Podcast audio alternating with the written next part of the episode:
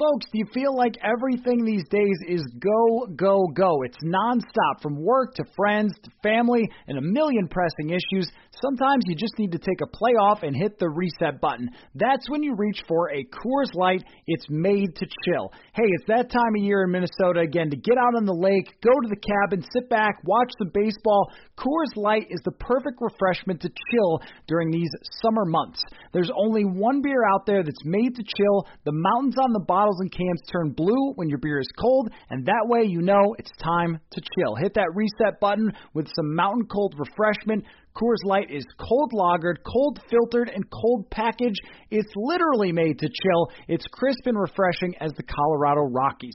Coors Light is the one you should choose when you need to unwind, when you want to hit the reset button Reach for the beer that is made to chill. Get Coors Light in the new look delivered straight to your door with Drizzly or Instacart. Coors Brewing Company, Golden, Colorado, and as always, celebrate.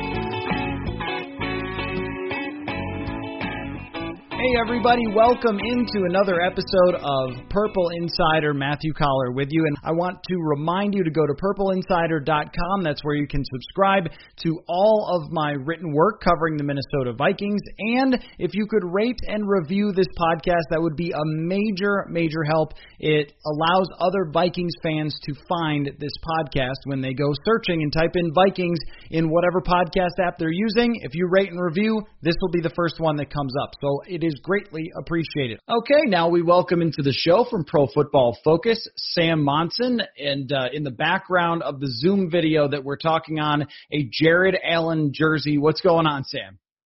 Hey, how's it going? Signed Jared Allen jersey, if you please. That's a friend of mine gave me that years ago. A guy called Ronan Murphy from home gave me that as a present. Yeah, signed Jared Allen.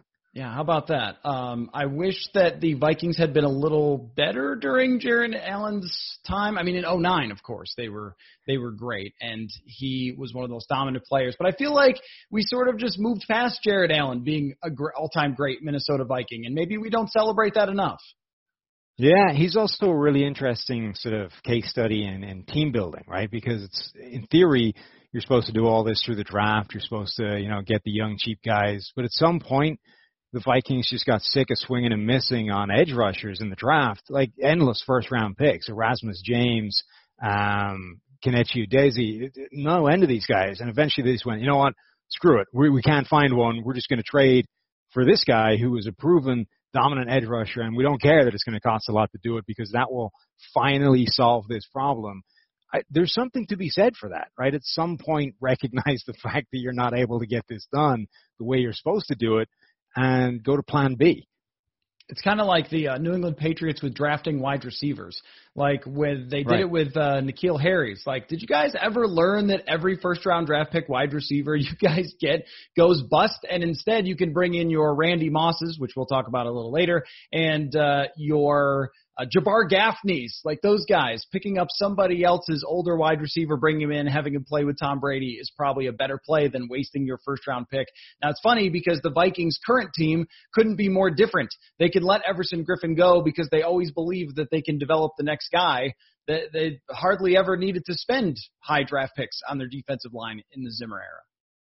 And sometimes I think it's very position specific. Like teams just cannot find a certain spot, or they just, for whatever reason, they just hit the bad end of those, uh, you know, the the variation, and they've gone, you know, three straight picks trying to solve a certain spot, and it just doesn't work. But depending on you know how good the rest of your roster is, or, or where you are to compete, like you might be better off sometimes. You saying, look, forget it. We're going to take the next first round pick we have that we're going to have to spend on this again and instead trade that along with some other stuff for proven commodity. And just just there's I think there is value that we that is probably always a little bit over or underrated in the NFL to certainty to just answering a question that you cannot get answered the way it's supposed to be done. And I think there's value of that across the board whether it's this specific scenario or whether it's you know valuing positions in the draft where there's certainty to how good Chase Young is going to be or how good Quentin Nelson is going to be. The, the the value to that certainty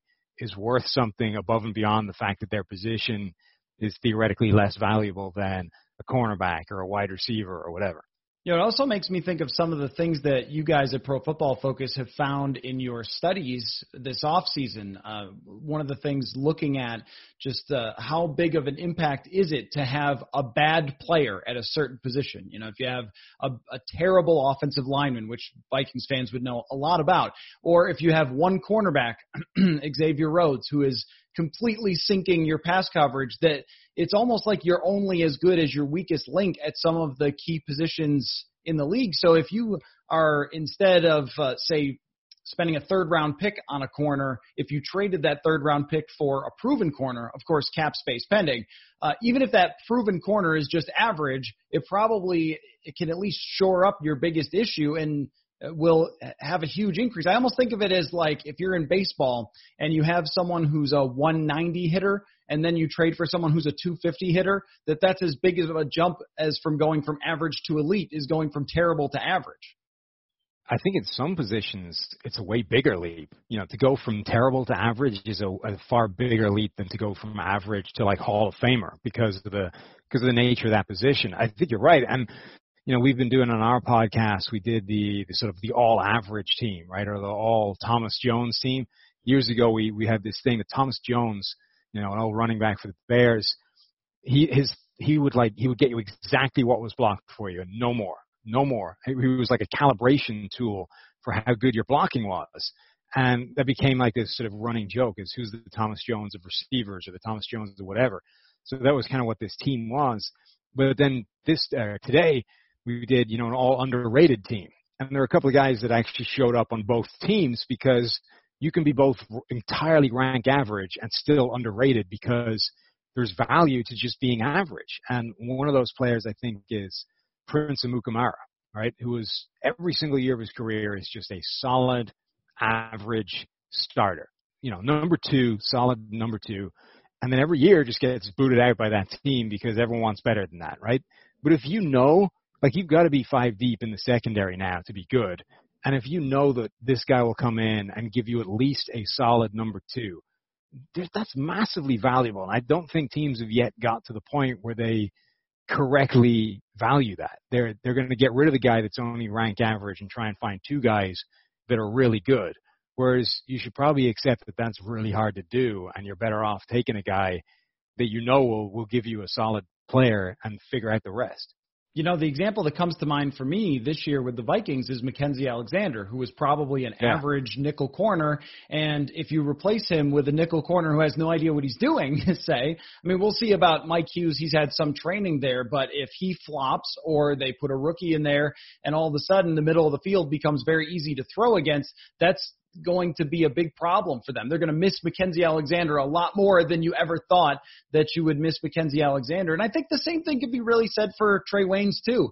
That along Trae Waynes' history, if you look at your your PFF rankings, there'll be 80 corners who play regularly, and he'll be 40th almost every single year in a in a league where cornerback play can vary quite a bit. He was decidedly average year in and year out. And if you go to a rookie, let's say they throw in, or maybe Holton Hill, who doesn't have a lot of experience, and he struggles, you're going to notice that a ton as opposed to the, you know, once every once in a while, Trae Waynes getting beat deep. And some of it is a, like a perception problem, right? If you're Trae Waynes and you're the 11th overall pick or whatever he was, it's seen as a massive disappointment that he's only average. But again, if you look at it league wide and you assess what is the value of actually just being a rank average cornerback, it's pretty valuable. Like it's not something you should just um, dismiss or, or throw away because you know because you're disappointed that he didn't turn out to be great. It is a valuable thing in and of itself, and it, it sort of reminds me a little bit of back when quarterbacks were less abundant than they are now. The threat of of being worse than an Alex Smith was so terrifying because if you didn't have an Alex Smith, you could end up with like Brodie Croyle starting for you, and that was just game over. Like you were sunk. So Alex Smiths of the world had to get hundred million dollar contracts, even though at his best he's like an average average starting quarterback because the prospect of how much worse it could get was so terrifying. I think it's the same deal, but with lesser sort of consequences. Like going from you know uh, Trae Waynes to the worst cornerback in the NFL is not going to make as big a difference as going from Alex Smith to Brodie Croyle, but it's the same fear. Like if you don't get, if you uh, toss away the guy that's rank average, you can still get a hell of a lot worse, and that will have a big impact on you. Poor Brodie Croyle, just taking some shrapnel here for no reason. You could have thrown out Tyler Thigpen, former Viking Tyler Thigpen. He would have Tyler, worked for this was functional when they changed the offense to that spread system. Uh, Croyle, there was no offense you would save him with. Maybe a, uh, a Brock Huard. Brock Huard was somebody who you just you were not winning anything with Brock Huard. Uh, there was a bunch of them. Like you don't have to go back very far when there was a lot of teams that had just disastrous quarterback situations that had no shot of ever ever succeeding. Like the, I think now we almost forget like how good a situation the league is right now for quarterbacks. Like Jameis Winston, Andy Dalton, Marcus Mariota, these are backups. Cam Newton doesn't have a job yet. Like th- this is a great time for quarterback play. Yeah, I remember, uh, like, if you go even farther back in the 90s where there were eight great quarterbacks and then everyone else was awful, it'd be like Craig Erickson is starting for someone. There's, right. There was no question that some place was going to give Craig Erickson a job or Steve Walsh a job, and those guys would be starting every year, and uh, that was as good as some teams could do. Yeah, you're right about that. Every team either has a feeling that their guy can be the guy, like a New York Jets Sam Darnold or Cleveland with Baker Mayfield, or they're sure that they at least have someone who's average. It's funny that we're talking about with the Cousins, with the Dak Prescott. Like, are they really good enough when both of those guys are exceptional quarterbacks? It just becomes about the money. Uh, so the reason I brought you on, Sam, is that I wanted to talk about the PFF all decade top 101 team because the rankings of a couple of Minnesota Vikings really stuck out to me.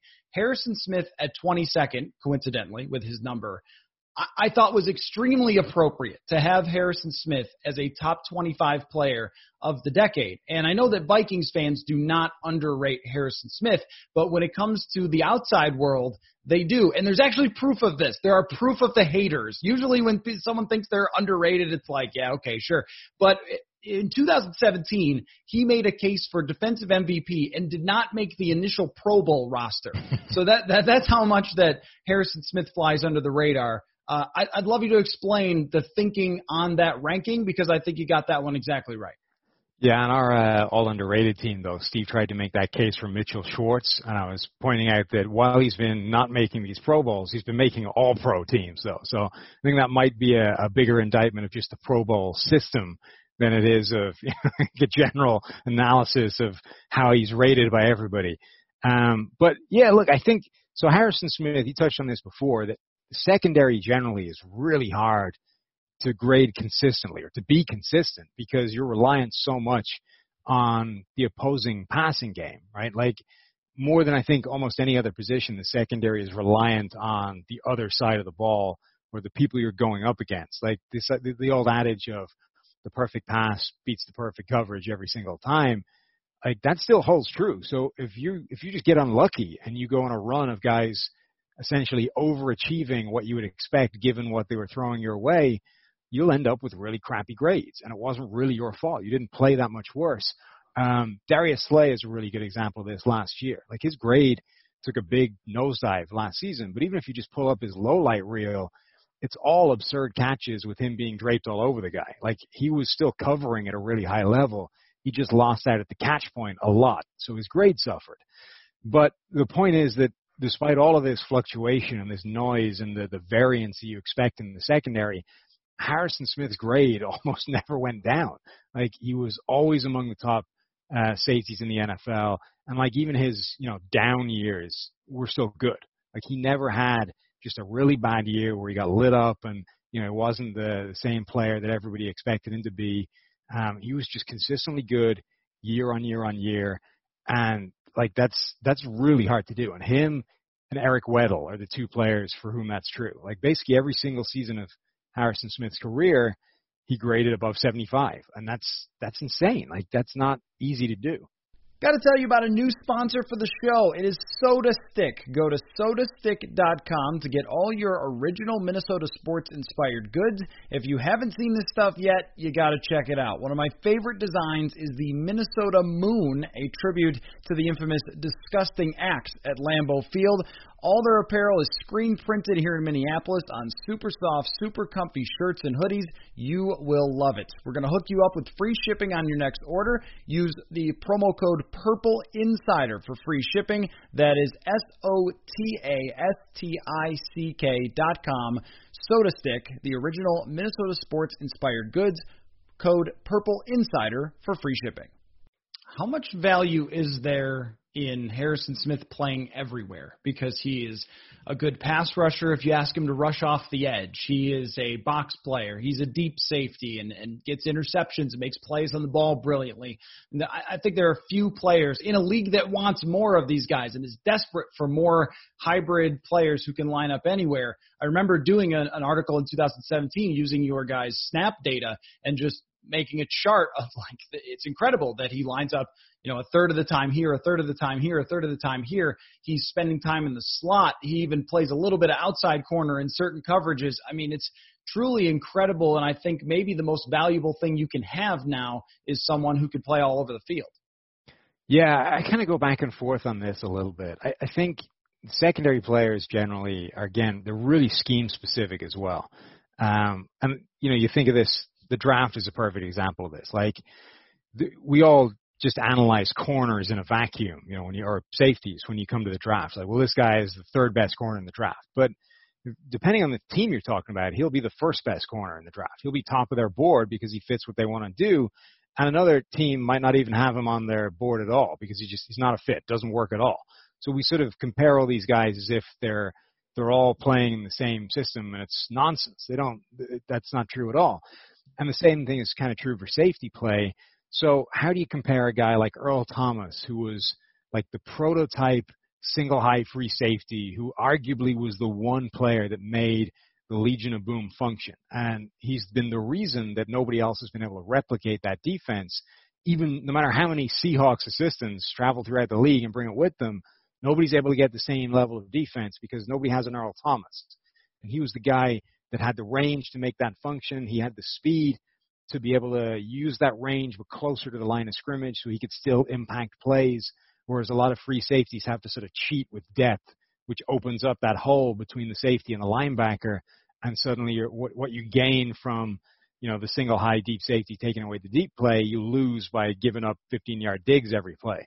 So you know how do you compare a guy like him with a guy like Harrison Smith who equally makes his defense function but through a different methodology. Like Harrison Smith made his defense function, or still does, because he can do anything they want to do, right? So Zimmer can cycle through cover two, cover four, uh, cover six, man coverage, knowing that he's got one guy that can move wherever he needs him to make everything else fit together.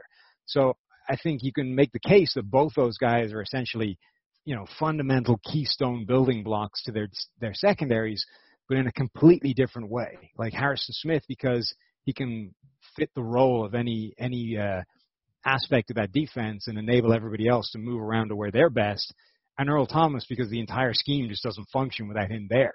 So it's it's a really interesting debate, um, and I think I don't know that there's a wrong answer on that. I think both guys are sort of fundamentally important to the schemes they're in, and you know that is hugely valuable, whichever way you go it always resonated with me as the Ed Reed and Troy Polamalu that they yeah. were very very different. Troy Polamalu jumping over the line of scrimmage to tackle a running back in the backfield, where Ed Reed is playing 30 yards away from the ball, but he's deceiving quarterbacks with his movements and he's reading plays and reading route combinations and making plays on the ball. Two very different things, but um, I also think that's what uh, Anthony Harris does for the Vikings that makes him work so well alongside Harrison Smith is that he can be that deep guy. So they've found a combination that really works. Now, on Adrian Peterson, he is 35th on your top 101 of the decade. Now, of course, he was drafted before the 2010s started. Right. Um, but Adrian Peterson offers another really interesting conversation about just how valuable Adrian Peterson really was. Because when you do the all highlight reel players of all time, Adrian Peterson ends up in that conversation. If you were going to have say Barry Sanders, Randy Moss, Deion Sanders, you wouldn't find Adrian Peterson too far behind in the all highlight reel, and his average yards per carry was really excellent. But we do get to a point now where we're looking at the value of running backs, how easy they are to replace, how scheme dependent they are. But the thing for me, Sam, is that even though Peterson was a one dimensional player, and even though we know these things about running backs, that guy is impossible to stop, though. I mean, if you're a defense, you go into a game, he is the number one most terrifying thing that you're ever going to face. And if they had even had halfway decent quarterback play for some of those years, I, I think that his value would have shown through even a little bit more. Yeah, I mean, I think the first thing is, like you say, it's an all-decade team, so some players get screwed by the fact that we miss certain years off their career. Um, and there are some certain some players get really screwed. Like you get guys whose career almost perfectly crosses two decades. So you've got like four or five awesome years on one side, four or five awesome years in the next, and you might have like one of the best players in the last 15 years not make the list because only five of them were in the decade you're looking at. So Adrian Peterson, you do miss out on a few of his best seasons, and a little bit like Randy Moss, who we'll get to later I honestly think the best Adrian Peterson was like right out of the box Adrian Peterson. Like rookie Adrian Peterson, like rookie Randy Moss was already the best version. I, you know, I've said this before that I know Randy Moss scored 23 touchdowns as a Patriot and we think he was as good there. Randy Moss was never as good in New England as he was in Minnesota. So if all you know is that version of Randy Moss, you never even saw him at his best. And I think the same thing is true with Peterson. Like if you didn't see those first couple of seasons, you didn't see the best Adrian Peterson. Even if you're looking at that MVP caliber year, um, it wasn't as good, I don't think. So that hurts him. Um, and then I, you're right. The you know a lot of PFF sort of shtick at the moment is railing against running backs in the valley and all that kind of stuff. I we didn't really you know focus on that too much at this. Um, sort of deliberately tried to exclude it from this, and generally do for these 101 lists. They're, they're in theory they're created position agnostic, right? So it doesn't matter if you're a quarterback, a guard, a running back, a lineman, whatever. You you can make it up at the top of this list. Now, in practicality, it's skews a little bit. Like a fullback is never making this list, at least not in the way they they're currently deployed. Um, kickers, no, sorry. There's limits to how much we care, right? If you're a kicker, special teamer, punters may be people too, but they're not caliber. They're not players that are appearing on the one-on-one lists. Um, and it's always going to skew quarterbacks a little bit just because they're still the most important players of the game, even if you want to reduce the impact of that. So with Peterson saying it really wasn't, you know, the fact that running backs have a lower value. It's just that the longer things go, the harder a time I have with this idea that he was so one dimensional. Um, and it was a, you know, it was a problem during the time, but he was so good at the other dimension that you sort of ignored it. But at some point, it's like a problem that this was the best player on this team. I mean, he was so bad in one area of the game that they wouldn't have him on the field during the most important parts of the game. Two minute drills, comeback attempts, you know, late in the game. Every, the time you need your best players on offense, your most explosive playmakers, the Vikings were so convinced that he was useless as a, a passing threat or a receiving threat or a, a pass blocker, that he wouldn't be on the field in those situations. And that has to count against you at some point or to some degree. Shout out Chester Taylor, though. I mean, Chester Taylor, there's your all underrated team. He was a good player. Um, so, how do you, I guess, uh, balance then with Peterson's boom boom bust kind of or bust bust boom style of, of, of running. I mean that was another thing with Peterson in terms of the criticisms. Um, the fumbling criticism was probably fair early in his career, but not so much later. He kind of resolved that. Um, fumbling in big moments was certainly a problem, but I, I don't really put that in a thing that I take a major ding off of because his fumble rate isn't really any different than anybody else's at that position. But I always wonder about the context of what happens in a game. Like I think there are some quarterbacks, for example, who do not put up the greatest box score stats, but they always seem to win a lot because maybe they don't turn the ball over. This would be even Tom Brady at certain points in his career does not turn the ball over very much. uh, and allows his defense to do their job, keeps games close, then wins it at the end. Well, with Peterson, the organization of the yards has always been interesting to me because, you know, maybe a Thomas Jones gets four yards and then six yards and then four yards and then six yards. But where it's Adrian, it's 70 yards or it's minus three, minus three, minus three, right? I, I wonder what you guys find with that. If that is sort of a, because there's explosive plays, if that's really valuable still, even if you, t- you take the negative or if the negatives outweigh the positives in some ways. Well, this is where we come back to the idea of how much running backs are a product of the environment around them, right? And where this starts starts to fall back in is is everyone uses those kind of numbers or the, that kind of breakdown as like an indication of a running back style. It's like, well, look, this guy's either boom or bust, and that's that's the way he plays the game. Like, okay, that also is a pretty good indicator that that means the blocking in front of him sucked, and most of the time he was getting buried. No running back loses three yards because he's a bad running back. A running back loses three yards because there was really bad blocking in front of him, and he got met four yards deep in the backfield. Um, so a lot of the time it's an indication that the blocking is terrible, and then every now and again he's able to overcome that and break off a 60-yard run by making four guys miss. So I think overall, a lot of the time the blocking in front of Adrian Peterson was not good, and the offense further complicated that by having a sort of run-heavy style a lot of the time, right? Like they didn't play with 11 personnel; they played with two receivers in passing patterns and these sort of heavy run heavy systems and you know deep play action, all this kind of stuff, which is fine. Only you're telling people to key on the run, right? So you're just making his life harder. And then again, every now and again, he's going to bust that loose. And you know, when you get eight guys in the box, one of the dangers of eight guys in the box is most of the time you're going to stop the run, but when he gets through the first wave, there's nothing in front of him anymore. So when you do get beat, you're going to get beat big. Um, so I think most of Adrian, most of those sort of things that we put down as stylistic knocks on Adrian Peterson's game um, are more just an indicator that the team around him was actually not that good, and his ability to overcome that as much as he did is a real thing in his favor. Like generally, running backs do not overcome the quality of the blocking around him. They're able to do it for short periods of time, but to do it for any extended run is is pretty crazy. And Adrian Peterson's ability to do that, I think, was was pretty remarkable.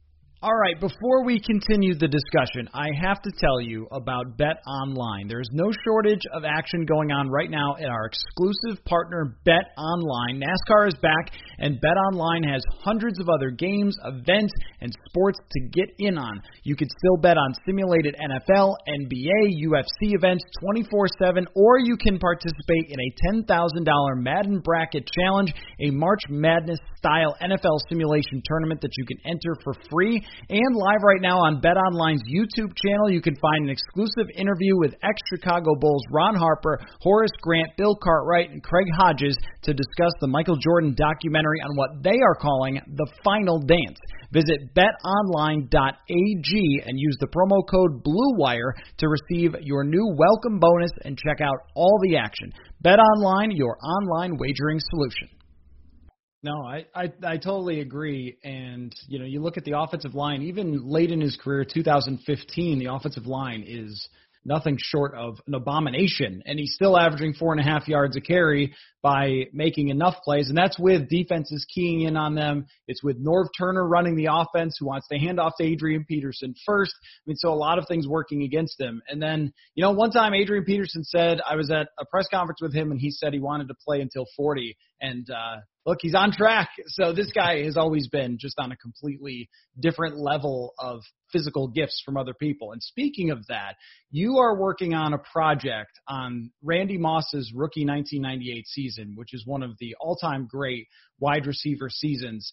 What inspired you to do the project and what have you found so far and what can people look for? Yeah, I mean the broader the- it's going to be broader than just Randy Moss, but Randy Moss is going to be sort of episode one.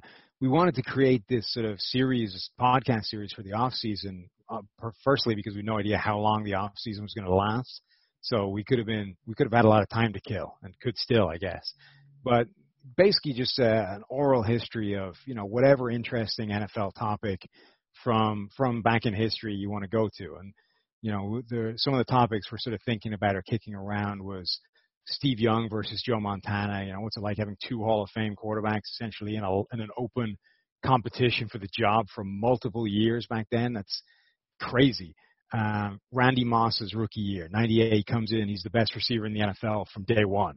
That that's crazy. Um, Eric Eager is, is working on one about those sort of busted uh, spring football leagues, the AAF, the XFL, even going back as far as the USFL, because what I didn't know until he told me about it was the boss, Chris Collinsworth, apparently almost signed for the USFL. Um, so he's he's working on some of those ones. I think Steve's is tackling the the 2000 Baltimore Ravens, you know, known as the best defense ever, but also Trent Dilfer being the sort of punchline for you can win a quarterback with, or you can win a Super Bowl rather with a, a terrible quarterback, known as the, the worst quarterback to ever win one. So, but Randy Moss became the starting point for all this. So, you know, we talked to a few different guys. We've got Robert Smith, we got Pete Bercich. Um, we, we've we've taken a whole bunch of sort of snippets from the footage. I have the entire 98 season on DVD somewhere, so we're pulling out all those games and sort of going through all the the snippets of commentary, and it's great because it's like a who's who of commentators as well. You've got Al Michaels on broadcast. You still got Madden and Summerall doing doing games. Um, you've got uh, I think so so many of these great guys, and they're all saying the same thing, right? You, you don't have to get very far before they're all calling Randy Moss like the best receiver in the NFL. So it's basically just a journey through that season and, and how crazy it was for a guy to come along, you know, drop to number 21 in the draft and then hit the ground running that way. Um, and then it's all sort of pulled together by, you know, me and Steve, our podcast, sort of talking you through the framework of it all and and generally structuring it out. But you know, we've had we've been working on this for a while now. Our guy Tyler Sovchek is has done some amazing stuff with it. There's a you know a part in the the episode where we start talking about that that Thanksgiving game, the Dallas game, and the moment where he sort of weaves in us talking about it with the actual footage of him breaking off that bubble screen for 60 plus yards and a touchdown. Like that's artwork. That that guy is way too talented to be working for us. Anyway, but uh, I'm really excited about the the end result of this, and then hopefully the the subsequent episodes that'll follow. Well, that's really cool, and we'll play the trailer for it here in just a second. But uh, on the Randy Moss season, I mean, how do you put it in context? We've been talking about with Justin Jefferson. Hey, don't get your expectations too high. First round wide wide receivers don't always step in right away. Last year, I don't think anybody cleared 60 catches for rookie right. wide receivers. I mean, if they do anything, if Terry McLaurin or DK Metcalf shows a little, we're like, oh, look at this guy. He could be really great. That transition is so hard. And for someone to come in right away and just instantly become the best receiver in the NFL, I mean, it's, it's legendary. It's, yeah, it's nuts. We've never seen anything like it before or since. And, you know, now, yeah, like Terry McLaurin and A.J. Brown were incredible rookie seasons, and they were not even in the same conversation as Randy Moss. That guy had 17 touchdowns as a rookie. Only four guys I think have surpassed that ever in the NFL in the history of the NFL, and one of them was him. Like one of them was his 23 yard or 23 touchdown season, and he's got another 17 touchdown season in there as well. Like to do that as a rookie when you only had 60 something receptions is ludicrous. Like at some point during the year, he had more, you know, 40 plus yard touchdowns than like whole teams. Like he was breaking the league. They had never seen anything like that. And you only need to look at like the immediate impact that it had. Forget what it did year one. But the next draft, Green Bay went defensive back one, two, three, and drafted a fourth one later on as well. Like they, he, he sent teams back to their board. And this was like this wasn't a garbage Green Bay team. Like this was the class of the NFC at that point until they met the Vikings that year. In the space of two games against Randy Moss, immediately like junked their entire team building strategy and drafted defensive backs three consecutive picks in the in the the top of the draft. Like I don't, not only have we never seen anybody have the kind of impact that he had just from a sort of statistical, you know, dominant standpoint, but I don't think we've seen anybody change the game as immediately as he did as well. Like from what Green Bay did to literally changing the way teams covered, like he he effectively changed the way teams were playing coverage as well. I, I just we you know, the the, the episode kind of concludes with, you know, are we ever going to see anything like that again? And everybody sort of says, well, look, you can't say never because nobody ever saw that coming either. But it's really hard to envisage the next Randy Moss coming along and having that kind of impact. Yeah, no, that's right. For somebody to just run by people at that height, it also changed the way teams looked at wide receivers, but in a bad way because they kept looking for the next Randy Moss. Let's find the guy who's six right. four and runs really fast. I'm sure he'll be like Moss, but they did not have the ability to go up and get it like he did. And uh, I saw somebody point out something really interesting about Moss about how he never seemed to have to slow himself down when he was adjusting to the ball that there was no like turning his body all the way back to find it. He could just kind of peek over his shoulder and then reach out and grab it at any point. So it's not just like catch radius, but the ball tracking was on a completely different level all time too. Yeah, he had this incredible ability to run by you and then throttle down and just back you up as you're, you know, he stacked you and you're desperately trying to catch up when he knows the ball is going to be under or is underthrown or is going to be underthrown, and he'll just sort of slow it down, back you up, create this kind of you know stock car pile up behind him, and then at the last second extend back out again and be able to catch the ball in front of him. There's there's not many players that just have a ever developed the ability to do that, and b just have that innate understanding of how to do that from the outset. There's a really interesting part somewhere through the season where John Madden is talking about how you know he's always been able to just run straight by people and then at some point they developed this like change up where it was like, look, if I'm level with him, throw it over his head, I'll run and go get it. It doesn't matter how far you throw it, I got it. He's like, if he stays on top of me and just will not let me by, just hold, just throw it up in the air, and I'll just I'll stop and hang up and go and I jump him. And they were like, as soon as they developed that, like it was game over. You, there was literally no way of stopping him because he'll beat you to the jump ball if you if you honor the fact that if you stop him from running past you, and if you don't do that, you can't run with him, so he's going to run by you as well. At that point, he became basically uncoverable. And then the other part of it too that I've heard from being around that I didn't know before I moved to Minnesota was just how hard Randy worked at the craft. That, right. you know, he was sort of thought of as being aloof and play what I want to play and all those types of things, but behind the scenes, that was his public image, but behind the scenes, he was a tireless worker who was dedicated to the route running element, understanding defenses, and Bill Belichick in the uh, all what was it the um, hundred players in a hundred years. Bill yeah. Belichick called him the player that challenged him the most when it came to the X's and O's and things like that. And I don't think people really understood when he was playing about that with Randy Moss. It was, well, here's his his physical gifts are unbelievable, and he just runs by people, and that's it. But his dedication to the technique, it grew and grew after that '98 season for him to continue to stay that dominant. Yeah, I mean, he was two things as well. In addition to all the freaky physical skills, he was also one of the smartest players that's ever played the position, and you know, at least as hard a worker as anybody else out there. And it would be really interesting to know how much Cris Carter affected certainly the second part, um, the the work ethic thing, because one of the first things the Vikings did, like huge amount of dealing with these guys that slide in the draft, whether it's for character concerns, whether it's for work ethic issues, whatever.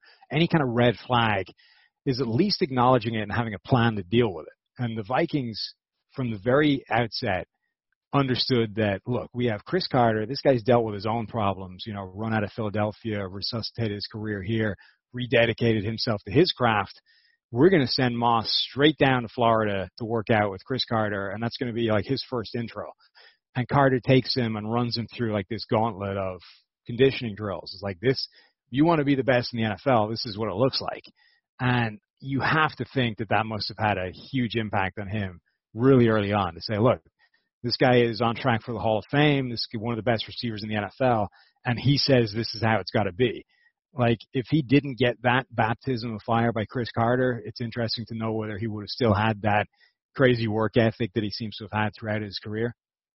I think about this all the time. The things that have to come together for someone to make the NFL alone, for someone to be good in the NFL, and then to be all time great like, okay, if you're not six four, then you're not Randy Moss. If you don't run a four two something, you're not Randy Moss. If you aren't highly, highly intelligent, highly driven, and even I wonder about some of the things that happened in Randy Moss's past that he had this extra drive to want to constantly shove it in everybody's face where he was drafted. If he's drafted a little bit higher, is he a little more entitled? If he doesn't have Cris Carter, is it a little different? If he doesn't have Denny Green decide he wants to take a risk on him, and even there's some element of having quarterback like uh, Randall Cunningham with the arm to launch it deep to him, right? If Brad Johnson is healthy and he plays the whole season, what's that look like? Probably not the same because right. very few people in the world have ever had Randall Cunningham's arm strength.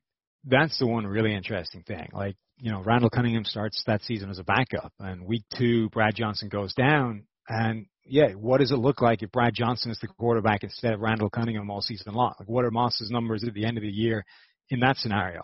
It's probably not 17 touchdowns because you know, and we saw it for you know a week and a bit that he was getting like he paints such a good picture. He's so wide open deep that even Brad Johnson was getting a little bit aggressive, you know, and hurling some deep shots at him. Like the the coming out party in week one, he scores the touchdown, but just before that, Brad Johnson missed him on a deep shot um, that could have been another huge play as well. Like he was getting aggressive play out of a Brad Johnson, so I still think we'd have seen a lot of it. But you're right, the the, the combination of Randall Cunningham and, and Randy Moss was what kicked it to the next level. And the same thing happened later in his career with Culpepper you know, everyone sort of goes, well, Moss made Culpepper.